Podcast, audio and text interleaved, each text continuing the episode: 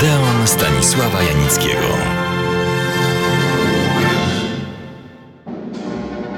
Słyszę w czasie rozmów czytam w listach od państwa elegancki, ale jednak niedwuznaczny żal, że zaniechałem w Odeonie opowieści o wielkich, ba, największych bohaterach dziesiątej muzy. Takich, których być może mało kto już dziś pamięta, bo dzisiaj inne królują na ekranach boginie i bogowie, ale to oni tworzyli, budowali ten wielki mit kina w dawnych latach najpotężniejszego i najpopularniejszego kina hollywoodzkiego.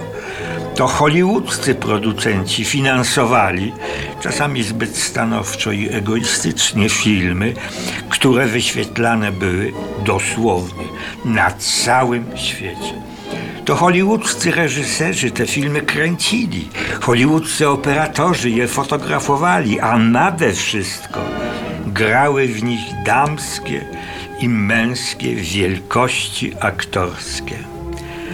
Wysłuchałem z pokorą te głosy i postanowiłem Państwu opowiedzieć o jednym, nie tylko samotnym aktorze, ale całej jego aktorskiej rodzinie, która zapisała się w historii dziesiątej muzy złotymi zgłoskami.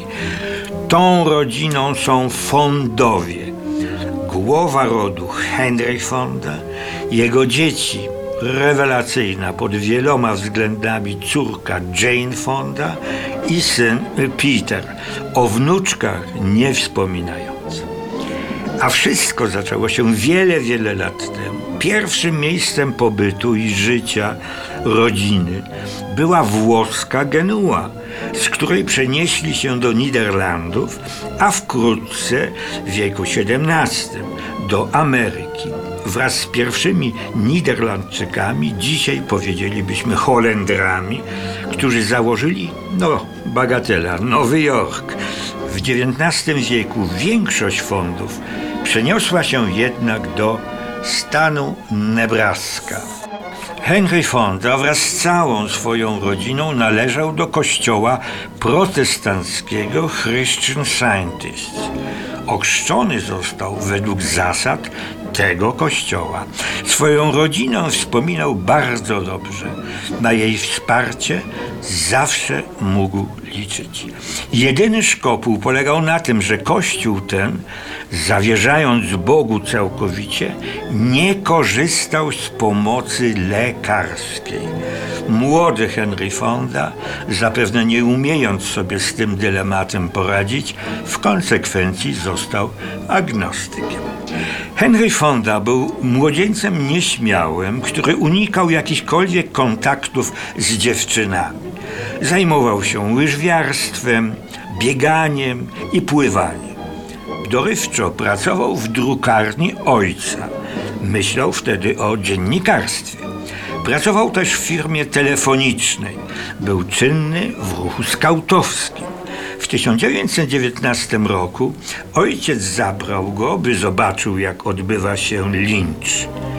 Motyw nietolerancji, haniebnego samosądu pojawi się z całą jaskrawością w jego późniejszym, znakomitym filmie Miasto Bezprawia. Wracam do okresu młodości Henry Fondy. Bliskie było mu wtedy dziennikarstwo, ale nie miało to większego wpływu na jego dalszą drogę życia.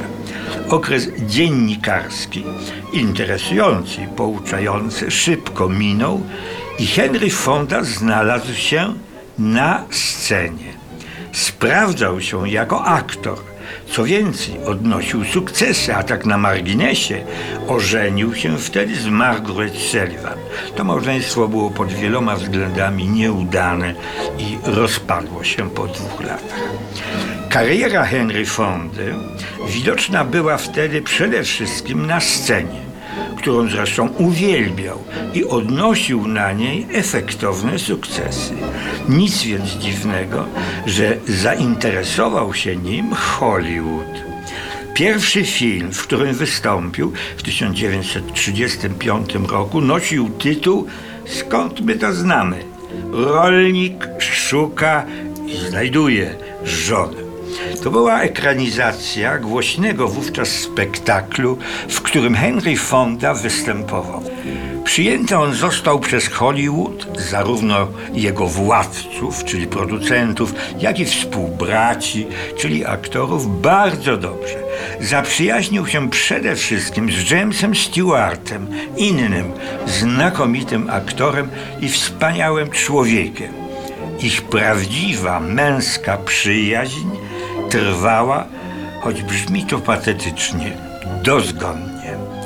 Z powszechnie znanych ploteczek wspomnę kolejne małżeństwo Henry Fonda z Francis Ford Seymour, bogatą amerykańską rozwódką, która po nie pierwszym załamaniu nerwowym popełniła samobójstwo. Owocem ich małżeństwa było dwoje dzieci.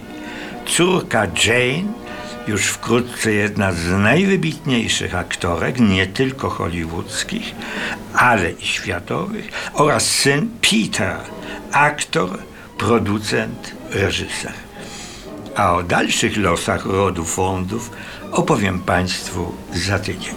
Serdecznie do Odeonu zapraszam.